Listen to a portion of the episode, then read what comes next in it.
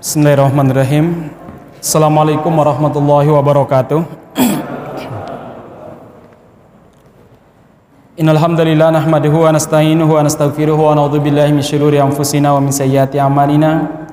May yahdihillahu fahuwal muhtadi wa may yudlilhu fala hadiyalah. Asyhadu an la ilaha illallah wa asyhadu anna Muhammadan abduhu wa rasuluh. Allahumma salli wa sallim ala nabiyyina Muhammadin wa ala alihi wa ashabihi wa mawalah. Rabbi israh li sadri wa yassir li amri wa hlul 'uqdatam min lisani yafqahu qawli.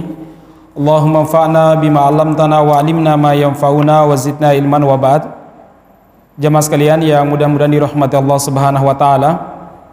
Alhamdulillah di kesempatan malam ini kita dimudahkan oleh Allah Subhanahu wa taala untuk kembali mengkaji hadis-hadis Rasulullah sallallahu alaihi wasallam mengkaji ayat-ayat Allah Subhanahu wa taala mudah-mudahan apa yang kita lakukan mendapatkan hidayah dan inayah dari Allah Subhanahu wa taala sehingga apa yang kita lakukan tidak sia-sia namun dicatat sebagai amal soleh di sisi Allah Subhanahu wa taala. Salawat dan salam mudah-mudahan tercurahkan kepada Nabiullah Muhammad sallallahu alaihi wasallam kepada keluarga beliau, sahabat beliau dan siapa saja yang istiqomah di atas petunjuk Rasulullah sallallahu alaihi wasallam kita senantiasa berdoa kepada Allah mudah-mudahan kita termasuk mereka yang diberi kemampuan untuk bisa istiqomah menapaki petunjuk Rasulullah Sallallahu Alaihi Wasallam. uh, jamaah sekalian, kita masih di bab ta'amulun Nabi Sallallahu Alaihi Wasallam ma'a ahlihi wa aqaribihi wa man haulahu. Uh, bab bagaimana Nabi Muhammad Sallallahu Alaihi Wasallam berinteraksi dengan karib kerabatnya dan keluarga dekat beliau. Pada pertemuan yang lalu kita telah menjelaskan tentang uh, beberapa hal yang dilakukan oleh Nabi Muhammad SAW untuk membangun interaksi dan komunikasi dengan keluarga dekat beliau. Dan di kesempatan kali ini kita tambahkan lagi jamaah sekalian di antaranya wa min dzalika hirsuhu ala hidayati ammihi Abi Thalib wa ilhahihi alaihi liyu'min uh, di antara semangat Nabi Muhammad SAW bersama dengan karib kerabatnya adalah semangat beliau mendakwahi mereka. Salah satunya bagaimana semangatnya Nabi Muhammad SAW dan kesungguhan beliau mendakwahi pamannya Abu Talib. Kita tahu dari usia 8 tahun sampai Nabi Muhammad SAW menikah umur 25 tahun sampai Nabi Muhammad SAW diangkat sebagai nabi umur 40 tahun. Umur 40 tahun. Bahkan dari umur 40 tahun sampai umur 50 tahun Nabi Muhammad SAW, beliau ini disupport penuh oleh sang kakek Abu Talib. Nah jamaah sekalian, berarti berapa? 50 kurang 8 berapa Pak? 40 42 tahun Nabi Muhammad SAW diajak hidup bersama, dibesarkan, dilindungi dan disupport oleh sang kakek yaitu Abu, eh, oleh sang paman yaitu Abu Talib. Inilah yang membuat Nabi Muhammad SAW betul-betul bersungguh-sungguh untuk mendakwahi pamannya. Nah ini dikisahkan dalam hadis riwayat Bukhari bahwasanya ketika Nabi Muhammad SAW mengetahui sang, sang paman sedang menghadapi sakaratul maut, Nabi Muhammad SAW segera mendatangi sang paman ternyata di samping kiri Abu Talib sudah ada tokoh-tokoh musyrik. Ada Abu Lahab ada Abu Jahal ada Abu Sofyan yang saat itu belum masuk Islam. Kemudian ada beberapa tokoh-tokoh lainnya jamaah sekalian. Namun Nabi Muhammad SAW tetap berupaya mengislamkan sang paman. Beliau mengatakan ya ammi ay ammi kul la ilaha illallah kalimatan ahajulaka biha indallah Paman ucapkan kalimat la ilaha illallah. Ucapkan kalimat la ilaha illallah sebuah kalimat yang nanti aku akan membelamu di sisi Allah Subhanahu wa taala. Kemudian di samping kirinya tokoh-tokoh musyrik mengatakan Abu Jahal dan lain sebagainya mengatakan apa? At-targobu an millati Abdul Muttalib Wahai Abu Talib, apakah kamu akan membenci dan meninggalkan agama Abdul Muttalib, ayahmu, nenek moyangmu? Relakah kamu meninggalkan agama mereka? Nabi Muhammad SAW tetap mengucapkan am. Qul la ilaha illallah. Di sampingnya mengatakan Lata, Uzza, Manat. Terus sampai kemudian Abu Talib meninggal dalam keadaan kafir. Itulah yang membuat Nabi Muhammad SAW sangat sedih. Kemudian beliau mengatakan dan bersumpah, Wallahi demi Allah, la astaghfiranna laka ma lam unha anka. Paman, demi Allah, aku akan memintakan ampun untukmu selama Allah tidak melarangku memintakan ampun untukmu. Jemaah sekalian, yang mudah-mudahan dirahmati Allah Subhanahu wa taala, beberapa saat kemudian turunlah firman Allah Subhanahu wa taala yang menjelaskan bahwa meminta ampun bagi orang-orang musyrik walaupun dia adalah karib kerabat bahkan orang yang berjasa untuk kita diharamkan. Allah Subhanahu wa taala menurunkan surat Taubah ayat 113 di mana Allah mengatakan a'udzubillahi minasyaitonirrajim bismillahirrahmanirrahim lin nabi walladzina amanu an yastaghfiru lil musyrikin. Tidak layak bagi nabi demikian juga orang-orang beriman memintakan ampun bagi orang-orang musyrik. Walaupun itu adalah keluarga dekatnya setelah jelas bahwa mereka ini adalah ashabul jahim. Mereka adalah orang-orang yang akan masuk ke neraka jahim artinya kalau orang musyrik tersebut meninggal dalam keadaan kafir haram bagi kita untuk memintakan ampun bagi mereka tapi kalau mereka masih masih hidup maka boleh bagi kita mendoakan agar mereka dapat hidayah dapat hidayah jadi memintakan ampun bagi orang-orang musyrik nggak boleh. Memintakan hidayah bagi mereka yang masih hidup boleh. Bahkan Nabi Muhammad SAW mendoakan hidayah bagi banyak orang. Di antaranya beliau mendoakan agar pamannya Abu Talib mendapatkan hidayah. Demikian juga beliau pernah diminta oleh Abu Bakar radhiyallahu anhu untuk berdoa agar kedua orang tuanya Abu Bakar, ibu bapaknya mendapatkan hidayah. Nabi Muhammad SAW pun mendoakan dan doa tersebut baru diijabahi oleh Allah Subhanahu wa taala, dikabulkan oleh Allah ketika peristiwa Fathu Makkah. Kurang lebih berapa berarti ya? 10 tahun, 13 hampir 21 tahun Nabi Muhammad Shallallahu alaihi wasallam mendoakan kedua orang tua Abu Bakar agar mendapatkan hidayah. Setelah 21 tahun baru mereka dapat hidayah. Lama banget ya doanya ya. Beda sama kita baru doa seminggu, dua minggu, setelah itu udah bosan. Ini doanya berapa? 20 tahun doanya jemaah sekalian. 20 tahun mendoakan agar kedua orang tua Abu Bakar radhiyallahu anhu masuk Islam. Dan Allah Subhanahu wa taala mengabulkannya kapan? Ketika Fathu Makkah, peristiwa penaklukan kota Makkah. Makanya jangan pernah bosan dalam berdoa. Nabi mengajarkan kepada kita doa itu bukan pekan dua pekan seminggu, dua minggu, atau sebulan, dua bulan. Tapi doa tersebut selama-lamanya sampai Allah Subhanahu wa taala menentukan keputusan. Coba bayangkan doanya 21 tahun. Kita doa satu bulan biasanya udah bosan ya. Ini doanya berapa? Doanya 21 tahun ma'asra muslimin. Masya Allah. Luar biasa. Demikian juga Nabi Muhammad SAW pernah mendoakan agar penduduk Taif mendapatkan hidayah. Padahal belum dilempar oleh penduduk Taif, tapi balasan dari Nabi Muhammad SAW adalah apa? Doa agar mereka dapat hidayah.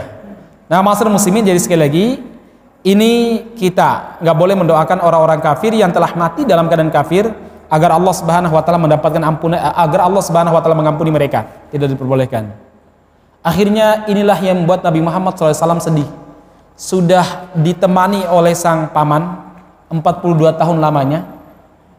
Sang paman yang melamarkan istrinya Sang paman yang memberikan makan semenjak beliau kecil. Sang paman yang mengajarkan beliau berdagang sampai ketika beliau sebagai nabi, paman Abu Talib dialah yang mensupport dakwah Nabi Muhammad Wasallam. Beliau sedih karena pamannya yang sangat beliau cintai, yang sangat beliau hormati, itu tidak mendapatkan hidayah. Akhirnya Allah Subhanahu Wa Taala mengingatkan Nabi Muhammad Sallallahu Alaihi Wasallam memberikan peringatan kepada Nabi Muhammad untuk tidak sedih. Apa kata Allah Subhanahu wa taala di surah Al-Qasas ayat 56? Allah mengatakan, "Innaka la tahdi man ahbabta walakinnallah walakin Allah yahdi man yasha. Muhammad, kamu tidak bisa memberikan petunjuk orang yang kamu cintai, nggak bisa. Secinta-cintanya kamu kepada pamanmu Abu Talib, kamu nggak bisa memberikan petunjuk. Karena hak memberikan petunjuk adalah hak Allah Subhanahu wa taala. Walakin Allah, tetapi Allah Subhanahu wa taala yahdi man yasha, memberi petunjuk siapa yang dikehendaki oleh Allah Subhanahu wa taala.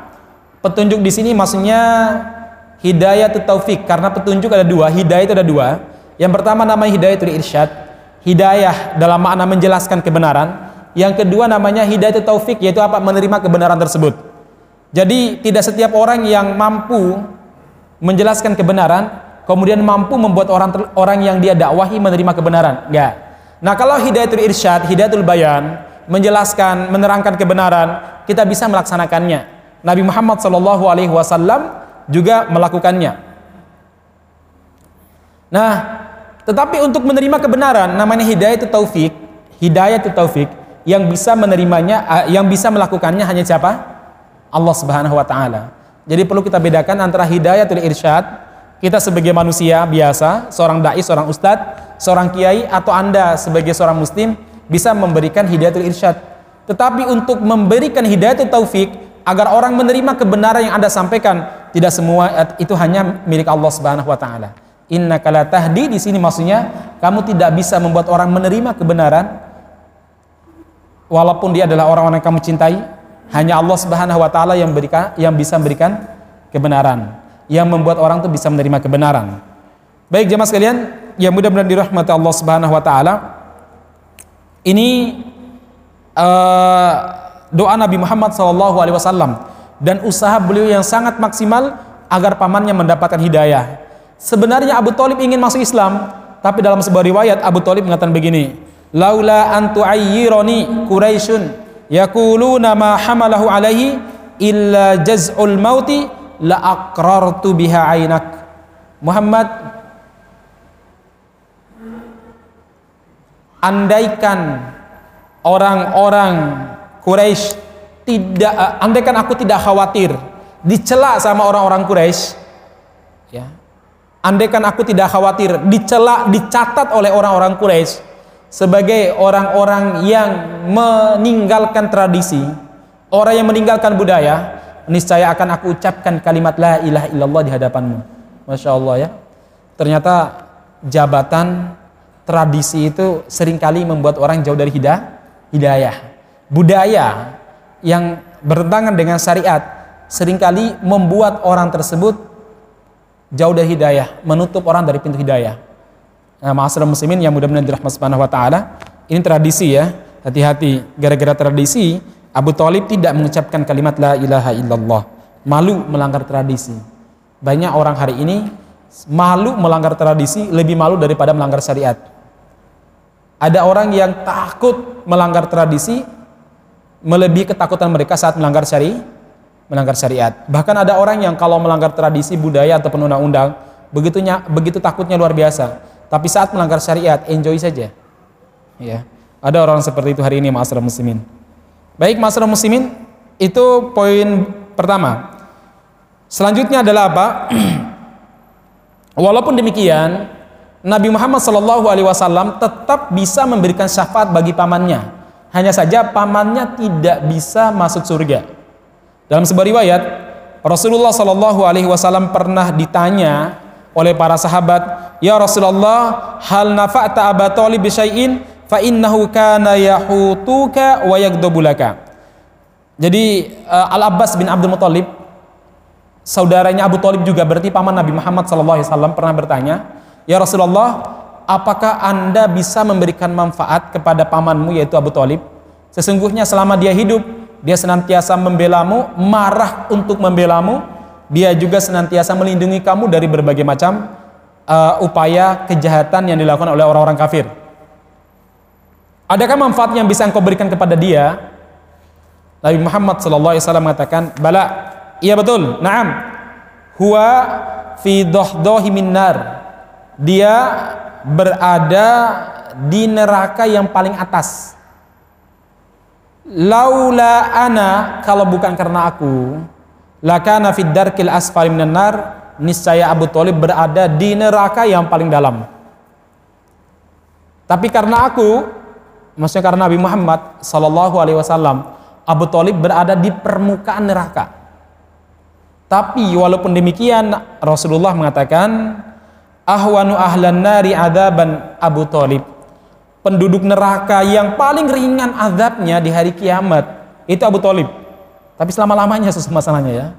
Paling ringan tapi selama-lamanya. Ibarat Anda sakit gigi selama-lamanya. Ya kapok itu ya.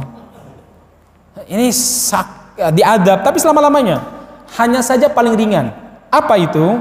Wahwa muntailun bina'laini minan nari dia disuruh untuk memakai sandal yang terbuat dari neraka yugli minhuma dimaguhu karena memakai sandal yang terbuat dari neraka otak dan kepalanya mendidih hancur dan itu terjadi tiap waktu selama-lamanya ma'asyiral muslimin naudzubillah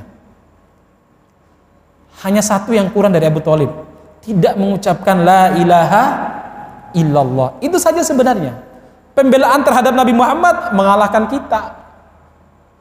Pengorbanannya baik jiwa, raga dan hartanya untuk Nabi Muhammad mengalahkan kita. Yang kurang dari Abu Talib satu jemaah sekalian. La ilaha illallah. Makanya penting kita ini menjaga la ilaha illallah.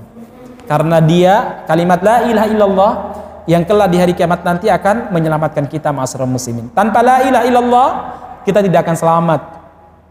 Dalam sebuah riwayat Rasulullah Shallallahu Alaihi Wasallam pernah cerita nanti Allah Subhanahu Wa Taala akan memanggil sebagian dari umatku yang banyak dosanya dipanggil. Mungkin kita mungkin ya dipanggil sama Allah Subhanahu Wa Taala. Kemudian dihisap, dibentangkan kesalahannya tercatat sebanyak 99 lembar. Set statement Oh tunggu dulu. Kata Nabi, satu lembarnya madal basor. Lebar dan panjang satu lembarnya itu sejauh mata memandang. Jadi kita naik pesawat, buka jendela, lihat sejauh mata memandang kiri kan depan belakangnya.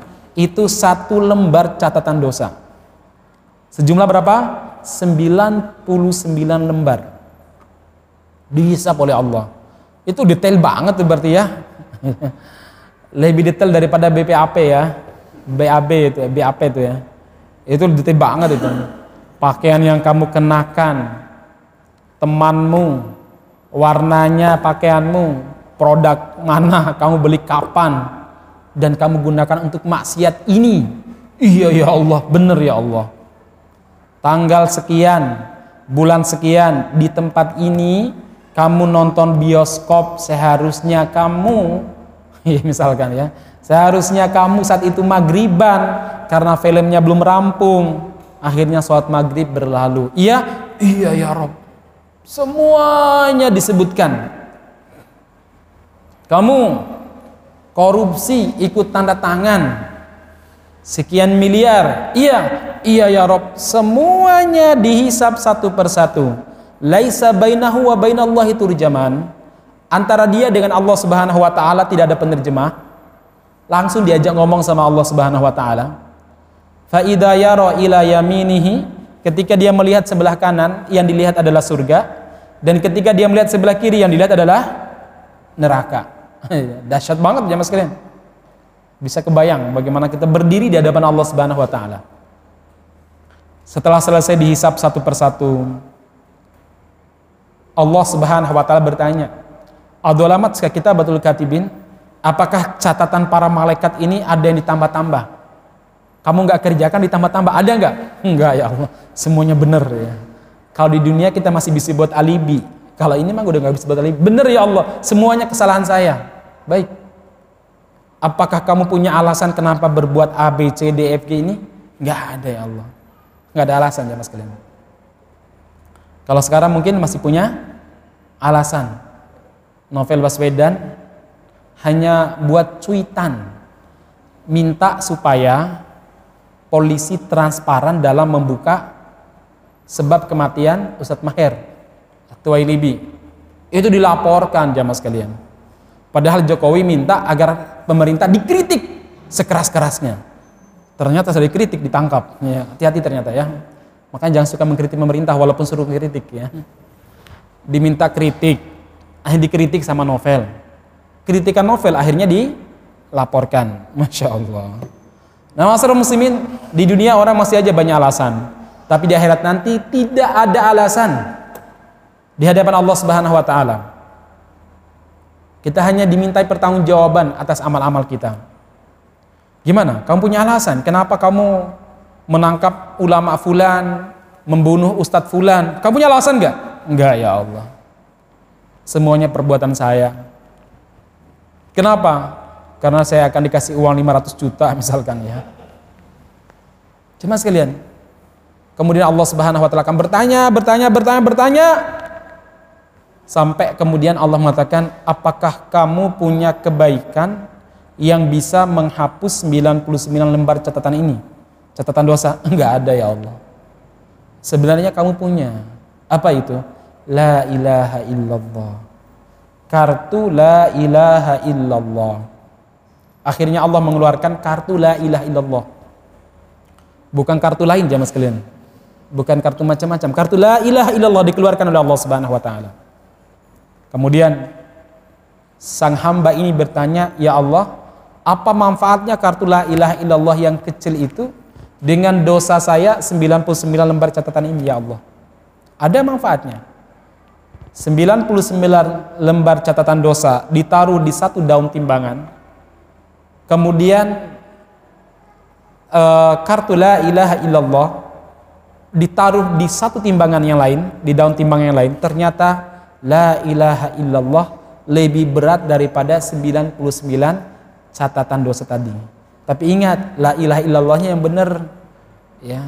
Diperjuangkan la ilaha illallahnya, bukan dibakar karena dianggap bendera HTI nggak boleh jemaah sekalian.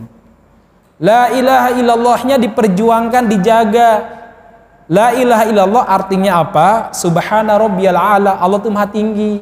Jangan mengatakan bahwa ayat-ayat konstitusi undang-undang lebih tinggi daripada ayat-ayat suci batal la ilaha illallahnya itu la ilaha illallahnya la ilaha yang benar ya tetap penting la ilaha illallah jamaah sekalian makanya kita jaga la ilaha illallah baik jamaah sekalian uh, ini Nabi Muhammad Shallallahu Alaihi Wasallam semangatnya untuk mendakwahi keluarganya walaupun harus berjibaku dengan orang-orang kafir walaupun diranjang kematian beliau tetap berupaya menyelamatkan keluarganya. Subhanallah. Kita diberi kesempatan oleh Allah Subhanahu wa taala dengan banyaknya alat dan prasarana sekarang untuk bisa mendakwahi keluarga kita. Dengan WA-nya, dengan telepon, dengan macam-macam Instagram, dengan Facebook, dengan grup macam-macam. Sekarang kita bisa mendakwahi mereka, mudah-mudahan kita bisa memanfaatkan alat-alat ini untuk bisa mendakwahi keluarga kita. Yang berikutnya jemaah sekalian, wa kana nabi sallallahu alaihi wasallam yuthni ala qurabatihi wa yu'arifu lahum haqqahum wa qadrahum. Nabi Muhammad sallallahu alaihi wasallam sering memuji kedekatan keluarganya dengan beliau. Artinya kalau beliau punya keluarga, keluarganya dijelaskan bahwa dia adalah paman saya, dia adalah adik saya, biar keluarga itu merasa apa terangkat juga. Boleh seperti itu, bukan sombong, tapi untuk menjelaskan bahwa hak-hak keluarga dan hak-hak keluarga beliau itu sangat diutamakan. Kedekatan beliau dengan orang lain, maksudnya dengan keluarganya, seharusnya menjadikan keluarganya itu kita cintai dan kita hormati. Nah, jamaah sekalian, yang mudah-mudahan dirahmati Allah Subhanahu wa taala, ada cerita ini. Suatu waktu Al-Abbas bin Abdul Muthalib paman Nabi Muhammad sallallahu alaihi wasallam datang menemui Rasulullah sallallahu alaihi wasallam datang menemui Rasulullah sallallahu alaihi wasallam saat itu Al-Abbas bin Abdul Muthalib mendengar ada orang yang istilahnya melecehkan ataupun menghina uh, Al-Abbas bin Abdul Muthalib Nabi Muhammad Shallallahu Alaihi Wasallam pun mengerti apa yang dirasakan oleh pamannya. Ini yang membuat beliau naik ke atas mimbar Kemudian beliau berkata kepada para sahabat, "Man ana?" Saya siapa wahai para sahabat? Para sahabat mengatakan, "Anta Rasulullah alaikas salam." Engkau adalah Rasulullah utusan Allah dan engkau senantiasa mendapatkan keselamatan. Qala Nabi Muhammad SAW pun mengatakan, "Ana Muhammadun bin Abdullah." Saya Muhammad ibnu Abdullah ibnu Abdul Muttalib. Saya cucunya Abdul Muttalib.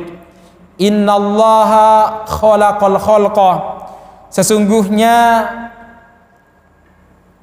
Allah Subhanahu wa taala menciptakan makhluk begitu banyak. Faja'alani fi khairihim firqatan. Lalu Allah Subhanahu wa taala menjadikanku di kelompok yang terbaik dari kalangan makhluk yang ada. Tsumma ja'alahum firqatain. Lalu Allah Subhanahu wa taala menjadikan firqah yaitu kabilah tadi menjadi dua kabilah. Para ulama mengatakan maksudnya kabilah pertama itu maksudnya Ibrahim sebaik-baiknya keluarga. Kemudian Ibrahim memiliki dua anak yaitu siapa? Ishak, Ismail sama Ishak. Dan Allah Subhanahu wa taala me melahirkan Nabi Muhammad dari yang terbaik yaitu siapa? Ismail. Faja'alani fi khairihim firqatan thumma ja'alahum qabail. Lalu Allah Subhanahu wa taala membuat kabilahnya Nabi uh, kabilahnya Ismail itu banyak sekali kabilah-kabilahnya. Terus faja'alani fi khairihim kabilatan. Allah Subhanahu wa taala menjadikanku atau melahirkanku di tengah kabilah yang terbaik di antara kabilah-kabilah terbaik putranya keturunannya Ismail yaitu kabilah Quraisy. Thumma ja'alani buyutan, eh, thumma ja'alahum buyutan. Kemudian Allah Subhanahu wa taala membuat kabilah tadi, kabilah Quraisy itu beberapa rumah, maksudnya beberapa keluarga. Banyak sekali keluarga. Faja'alani dan Allah Subhanahu wa taala melahirkanku fi khairihim baitan dari rumah yang paling terbaik. Maksudnya apa? Keluarga yang terbaik. Keluarga mana? Bani Ha Bani Hashim. Bani Hashim ini salah satu bani dari Bani Quraisy. Masih banyak bani-bani lainnya. Nah, Nabi Muhammad SAW lahir dari Bani Hashim. Wa khairuhum nasaba dan sebaik-baiknya yang memiliki nasab. Nah, jemaah sekalian yang mudah-mudahan dirahmati Allah Subhanahu wa taala, dalam riwayat lain dalam riwayat lain Rasulullah Shallallahu alaihi wasallam memujinya, memuji pamannya Al Abbas karena dicela oleh sebagian orang. Apa kata Rasulullah? Hadal Abbas bin Abdul Muttalib. Sesungguhnya ini adalah Al Abbas putranya Abdul Muttalib. Ajwadu Quraisyin kafan yaitu laki-laki yang paling dermawan dalam bersedekah. Wa dan orang yang paling terbaik dalam menyambung silaturahim. Jadi beliau memuji sang paman. Masyarakat muslimin yang mudah-mudahan dirahmati Allah Subhanahu wa taala. Kadang hal-hal seperti diperlukan untuk membangkitkan semangat keluarga kita. Jadi kalau kita punya keluarga, mungkin dia orang desa, dia membutuhkan semangat, membutuhkan apa namanya? kepercayaan diri. Disebutkanlah kelebihan-kelebihan kita. Anda itu keluarga saya. Keluarga saya itu keluarga orang-orang baik. Mbah-mbah buyut kita itu adalah mbah-mbah buyutnya orang baik. Mbah kita dulu imam masjid ini itu nggak di, nggak dipermasalahkan. Boleh-boleh saja. Untuk apa? Memperkenalkan keluarga kita bahwa dia dari keluarga terhormat. Membuat membuat mereka tambah semah, tambah semangat. Saya lihat di sebagian kalangan orang-orang Arab sering seperti itu. Agar apa? Ya bukan sekedar sombong-sombongan saja, tapi ini adalah apa? Ya tergantung niatnya sih. Ya kalau niatnya sombong ya sombong gitu ya. Tapi kalau niatnya untuk menyemangati orang, membuat dia semangat amal solehnya semakin bagus, membuat dia itu mau berbuat kebaikan, maka nggak masalah kita sebutkan kelebihan keluarga kita kepada anak-anak kita kita ceritakan. Ya Mbah Mukae misalkan dari Eyang Putri itu orangnya begini dulu orangnya baik di rumah suka buat sedekah misalkan. Itu nggak masalah kita ceritakan kepada anak-anak kita ceritakan kepada keluarga kita biar apa biar semangat mereka untuk mengikuti keluarganya juga ah, ada saya yakin ketika kita masih kecil, orang tua kita sering cerita dengan keluarga kita kan. Oh mbahmu dulu, itu yang bangun masjid itu mbahmu. ya. Yang bebaskan tanah itu mbahmu. Bahkan yang wakafkan sebagian tanah sana itu mbahmu dulu itu. Akhirnya kita sebagai anak kecil itu semangat, uh mbahku ternyata orang apik, orang baik, ada kebanggaan. Nah, masyarakat muslimin yang mudah-mudahan dirahmati subhanahu wa taala dan itu tidak dipermasalahkan, itu bukan perbuatan dosa atau perbuatan tercela tidak. Tapi untuk apa? Justru menyemangati anak-anak kita. Dulu bapakmu muadzin sekaligus imam di masjid ini. Pas kamu masih kecil karena dia sudah meninggal, ya kamu nggak ketemu tapi masjid ini dulu yang imami bapakmu kamu harus jadi imam juga misalkan ya nah masyarakat muslimin itu untuk menyemangati mereka dan itulah yang dilakukan oleh Rasulullah SAW saat beliau menyemangati paman-paman beliau nggak usah berkecil hati nggak usah kecewa dengan celaan oh sebagian orang karena kamu wahai pamanku ajwadu Quraisyin kafan kamu adalah orang yang paling dermawan dari kalangan orang Quraisy paman anda adalah orang yang paling baik dalam menyambung silaturahim. Itu sah-sah saja jamaah sekalian. Silakan. Kita lakukan itu kepada keluarga kita, anak-anak kita.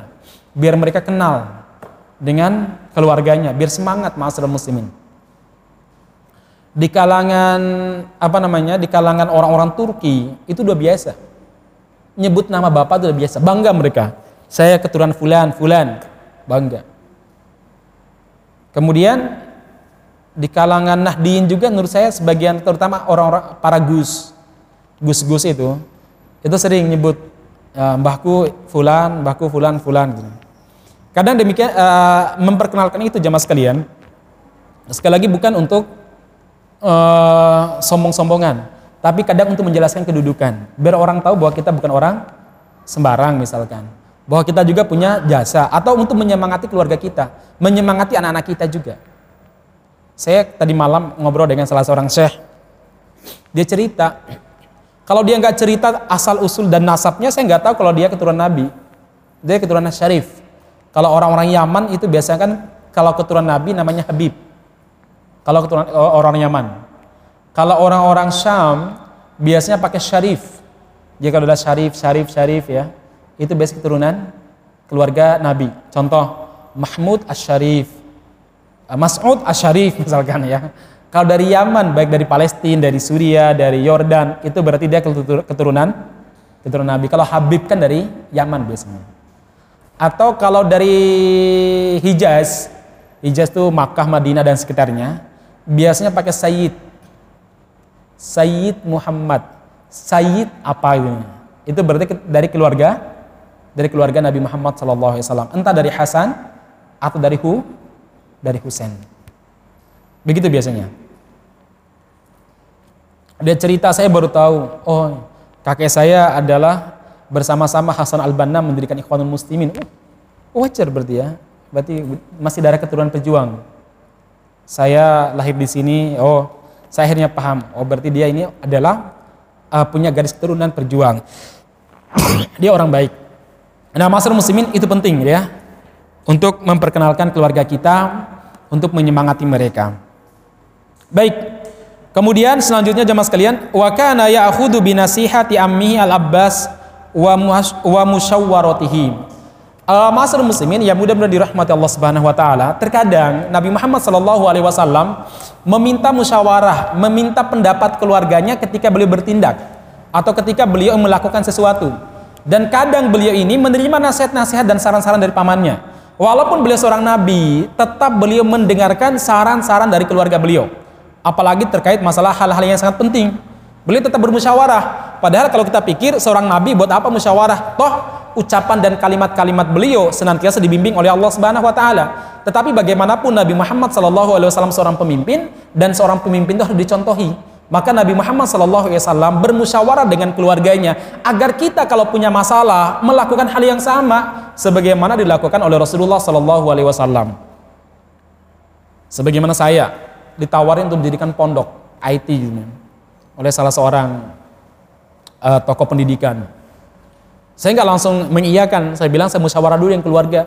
Karena bagaimanapun nanti kalau mendirikan pondok, yang paling banyak terlibat ya keluar keluarga capek letihnya kita, walaupun yang capek adalah kita, letih adalah kita, tapi keluarga tetap merasa merasakan juga. Mereka pasti mengalami kekurangan waktu bersama dengan kita karena kita ngurus pondok, ngurus macam-macam. Ah ini jemaah sekalian, pentingnya demikian. Nah, makanya masalah muslimin di sini ada cerita An Ibnu Abbas anna Rasulullah sallallahu alaihi wasallam amal fathi ja'ahul Abbas bin Abdul Muttalib bi Abi Sufyan bin Harab fa aslama bi Murrid Dihfran. Uh, suatu waktu ketika Rasulullah Shallallahu Alaihi Wasallam menaklukkan kota Makkah pada tahun 8 Hijriah, pamannya Al Abbas bin Abdul Muttalib membawa Abu Sofyan. Abu Sofyan tokoh musyrik, tokoh orang-orang Makkah sekaligus mertua Nabi Muhammad Wasallam. Saat itu Abu Sofyan belum masuk Islam, tapi putrinya yaitu Romlah, Ummu Habibah itu sudah menjadi muslimah bahkan menjadi istri Nabi. Ya, bapaknya masih musyrik. Nah, ketika Fatu Makkah, Abu Bak eh, uh, Al Abbas bin Abdul Muthalib menggandeng Abu Sofyan. Kemudian Abu Sofyan menyatakan diri masuk Islam di hadapan Nabi Muhammad Shallallahu Alaihi Wasallam. Nabi Muhammad pun senangnya luar biasa. Kebayang bapak mertua akhirnya masuk Islam. Kemudian Al Abbas bilang begini kepada Rasulullah Shallallahu Alaihi Wasallam, Ya Rasulullah, inna Abu Sofyan rajulun yuhibbu hadal fakhra. Wa ya Rasulullah, sesungguhnya Abu Sofyan itu sangat senang kalau disanjung atau diberi kehormatan. Berikanlah dia sebuah kehormatan ya Rasulullah. Ini usulan dari siapa? Pamannya, Al-Abbas. Ya Rasulullah, Abu Sofyan walaupun baru masuk Islam, dia seorang tokoh dan dia sangat senang kalau diberi semacam kemuliaan, kepercayaan apalah. Kemudian Rasul mengatakan begini, "Na'am, baiklah." Akhirnya Rasulullah bersabda di depan kaum muslimin, di hadapan manusia yang ribuan saat itu boleh mengatakan man dakhala dari Abi Sofyan fahuwa amin wa man aghlaqa alaihi babu fahuwa amin jadi Abu Sofyan itu masuk Islam sebelum Nabi Muhammad masuk kota Madinah eh kota Makkah jadi dia mendahului masuk Islam apa kata Rasulullah SAW ketika masuk kota Makkah Barang siapa yang berlindung di rumahnya Abu Sofyan, dia aman. Diberi kemuliaan. Barang siapa yang menutup pintu rumahnya nggak keluar, dia aman, tidak akan kami bunuh, tidak akan kami perangi. Abu Sufyan senangnya luar biasa. Jadi seakan-akan Rasulullah Shallallahu Alaihi Wasallam berikan kehormatan luar biasa kepada beliau. Akhirnya apa? Banyak sebagian orang datang ke Abu Sufyan minta perlindungan kepada Abu Sufyan ketika Fatu Makkah agar tidak diserang oleh pasukan Islam. Nah, Master Muslimin, dari mana Nabi Muhammad Shallallahu Alaihi Wasallam memuliakan Abu Sufyan? dari usulan sang paman yaitu Al-Abbas bin Abdul Muttalib. Artinya apa masyarakat muslimin? Nabi Muhammad Shallallahu Alaihi Wasallam mencontohkan kepada kita sesekali atau kalau bisa sering-seringlah bermusyawarah dengan keluar dengan keluarga dekat kita, dengan paman kita, dengan besan kita kalau sudah berkeluarga sudah punya besan, atau mungkin dengan uh, bapak mertua kita misalkan, dengan orang tua atau orang tua kita, ayah dan ibu apalagi masyarakat muslimin bangun rumah itu nggak perlu izin orang tua, nggak perlu izin paman, tapi minta musyawarah dengan mereka itu sama dengan menghormati mereka. Biasanya senang tuh orang tua. Cuma dengar pendapat aja. Pak D, saya mau bangun rumah, udah beli tanah daerah sana. Ya, kira-kira pripun Pak D? Biasanya paman juga nggak mungkin melarang. Toh uang-uang kita kan begitu ya. Cuma seneng kalau seandainya mereka dimintai pendapat. Seneng dia ya. Oh ponakanku udah bangun rumah, baru nikah dua bulan udah mau bangun rumah masya Allah misalkan ya walaupun itu uang dari Pak E misalkan ya nah masyarakat muslimin jadi mereka senang dan itulah yang dilakukan oleh Nabi Muhammad SAW ini sekali lagi ini seni berinteraksi cara berkomunikasi dengan keluarga dekatnya. Akhirnya keluarga dekatnya merasa tersanjung merasa dihormati dan dihargai oleh Nabi Muhammad SAW ternyata cara menghargai orang tuh banyak cara ya.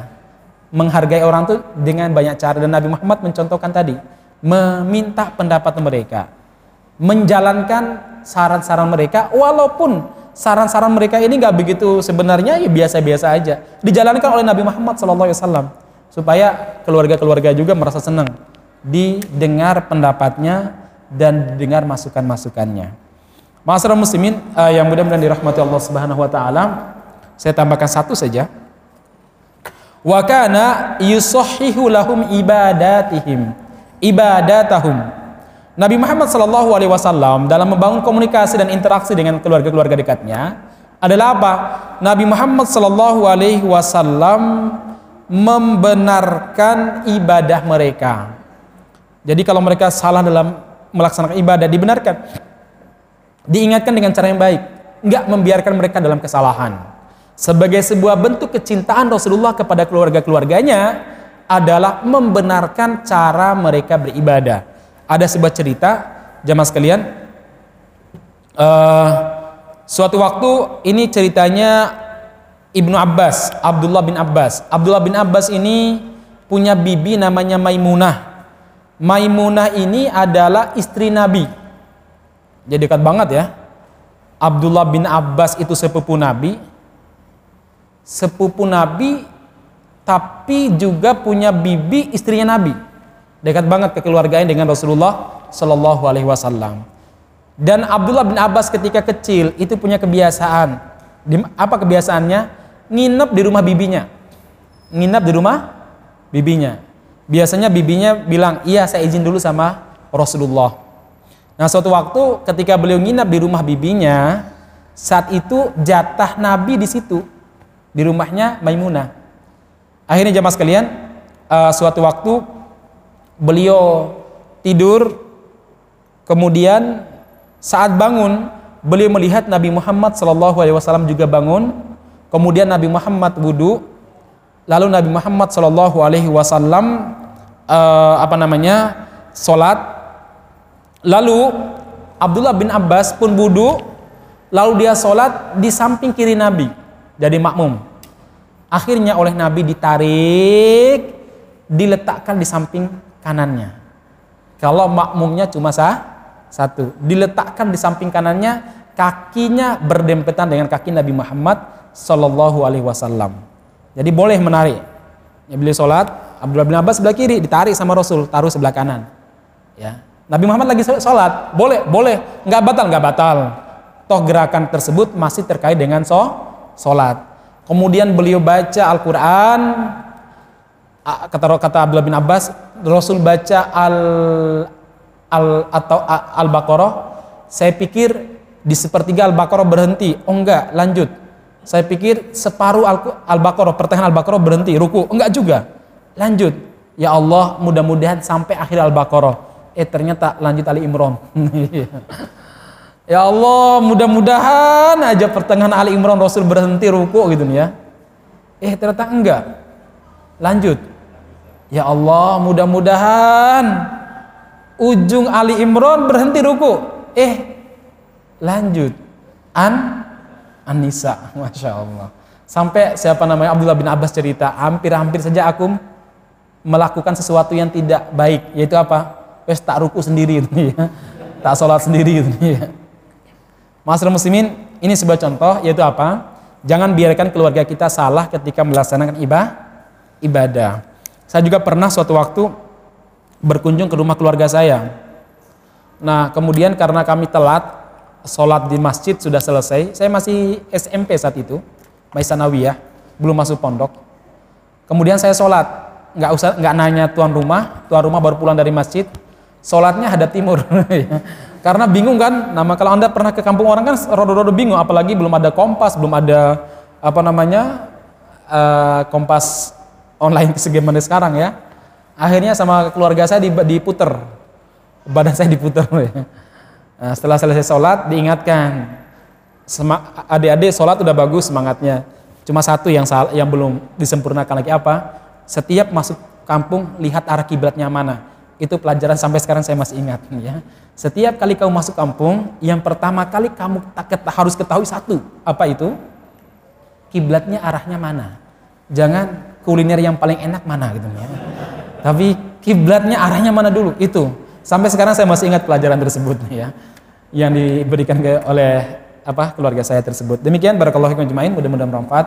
Subhanakallahumma rabbana bihamdika asyhadu an la ilaha illa anta astaghfiruka wa atubu ilaik. Walhamdulillahirabbil alamin. Assalamualaikum warahmatullahi wabarakatuh.